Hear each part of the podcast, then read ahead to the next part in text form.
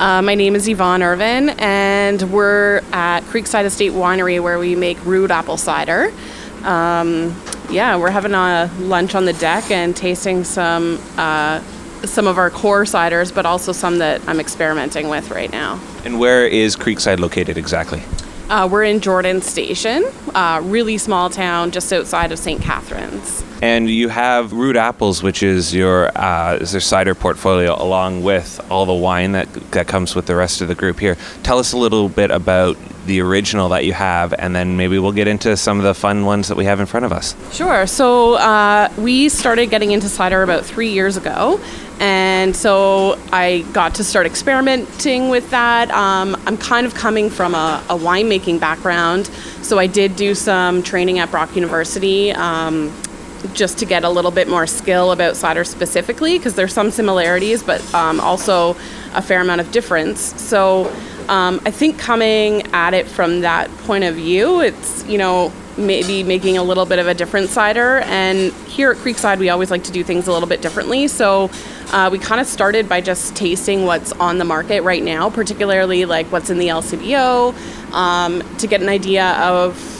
you know what the trends are, what people are drinking, what consumers seem to like, um, and then versus what we want to do and what we want to make. So, I guess um, part of it was a lot. We found a lot of the ciders on the market were a little bit sweet for our taste, or maybe specifically mine. So, I wanted to make a cider that had uh, some sweetness to it because we felt like that was a little bit more approachable to the average consumer, but um, was sort of toned down a notch. Uh, I really like the acidity and sort of the structure that you can get in a cider, so I try and make a cider that is kind of balanced in all of those ways. Um, yeah. And you produce right here out of out of the estate, correct? Yes, we do everything here uh, for the fermenting. Uh, we aren't set up to uh, bottle, so there are certain parts like that that get done at uh, other establishments.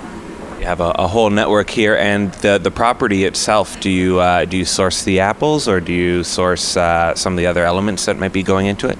So we get apples, um, and it gets juiced for us from the uh, Logan family out in Elmira and they have worked with us since the beginning and have helped us create a blend of apples that we want. Um, and you know, he was also able to teach us a little bit uh, going into it about what apples are going to give what qualities, and I started to learn a little bit about that with my own research and um, training and he's just done so well. You know, we have gotten multiple batches from him, and all of our juice is sourced from him, and uh, we just really love working with them. Tell me a little bit about the flagship and, and what you started with there, and wh- where we're going to down the road with some of the other stuff we're trying today. So we, we started with um, our core cider, Rood Apples, and um, that was meant to be a little bit more mainstream. It was from the beginning going to be an LCBO product, um, and now, I mean, I went on mat leave for a year, so I'm uh, I've been back for a few months now and trying to get back into it, and I have the opportunity now to start making some side projects with it. Uh, and this is kind of the time of year for me to do that because come September we're filled up with grape juice. So um, I am starting to make a couple different ciders. So what I have for you today is um, a strawberry raspberry basil one that I did, um, made to be a little bit more of a premium cider and definitely on the drier, more acidic side. And then I've also am working on a cherry cider using cherry juice from Cherry Lane and Vineland. Um, and that one is going to be a little bit sweeter, more fun, crushable kind of product that um, we're hoping that maybe we could get something like that into the LCBO at some point. And you'll you have them obviously available here at the, at the tasting house at some point. You're hoping, or at some point, yeah. I'm really close to finishing these and getting them into bottle. It's like top priority for me in the next couple of weeks. So we're hoping. Uh, definitely into August, we want to have these on the shelf because I think these are you know, perfect for summer, and uh, you know, the cherry one too going into fall will be just awesome. So. What are some of the challenges that you've come across, or, or that you're still facing uh, within the industry now that uh, make it maybe not as easy of a ride as you would hope? I would really like to work with some true cider apples, and that's just not really available right now. So, um, but it's fun getting to experiment with what we can, and I, I really feel confident about the products that we've made with these. But I just think being able to work with that sort of tannic, bitter style of apple would be really cool. Um, I think getting your product out there and you know we work under the system of working with the LCBO, LCBO a lot, and that's sort of what gets most ciders out to consumers.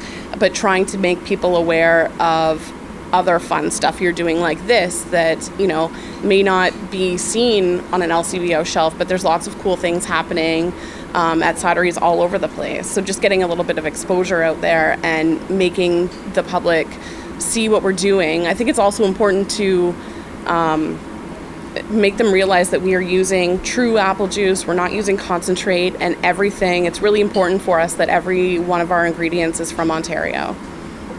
It's uh, an interesting industry because we see the same side of things. We're not producers, we're trying a little bit of uh, homebrew stuff here and there, but I think we see a lot of the similar challenges where um, there is an upward trend. Obviously, the number of cideries has doubled in the last two, three years. Um, we're up to about 90 or so on a map that we made, cidersofontario.ca, a little plug in there, and we put all of the different ciders there so you can go uh, see and what's available and where and so on. And I think a lot of it, like you were saying, goes back to about consumer awareness and that learning process.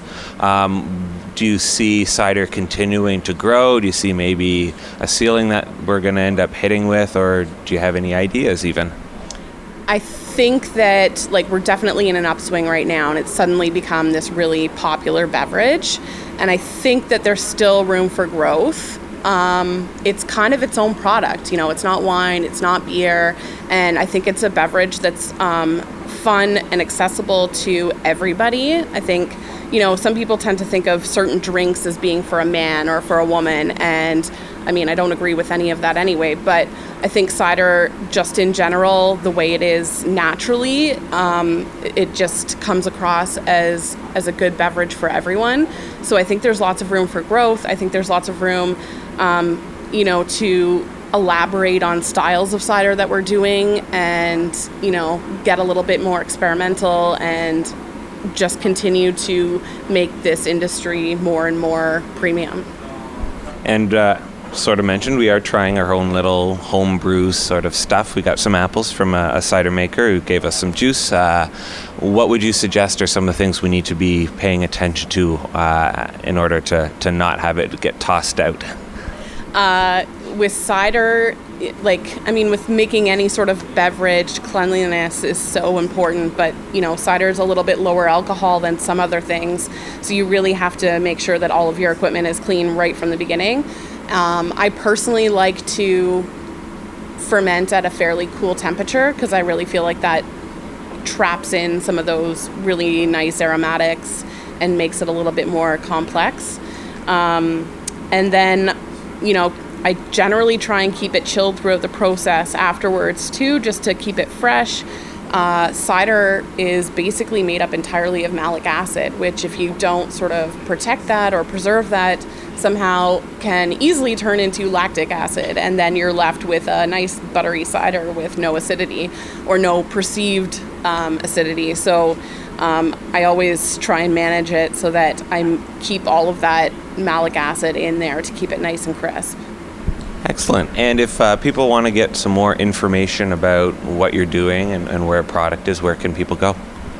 Um, if you go to uh, creeksidewine.com and is there a Rood Apples? Yeah, so we have a Rood Apples landing page right now. Uh, we're actually in the process of blowing up our website. So within the next two months, you'll see a new website from Creekside go live. And because cider has made such a firm hold here, we'll have a little bit of like, dare I say, a microsite inside of that. So just keep watching because there's a big story behind where Rood came from, like Evie alluded to, and where it's going. So it deserves a little bit more love. But on social media, we're everywhere. You can't keep us like can't keep us down. So if we can bring cider out and share it with someone, you'll find us and follow us on those platforms as well.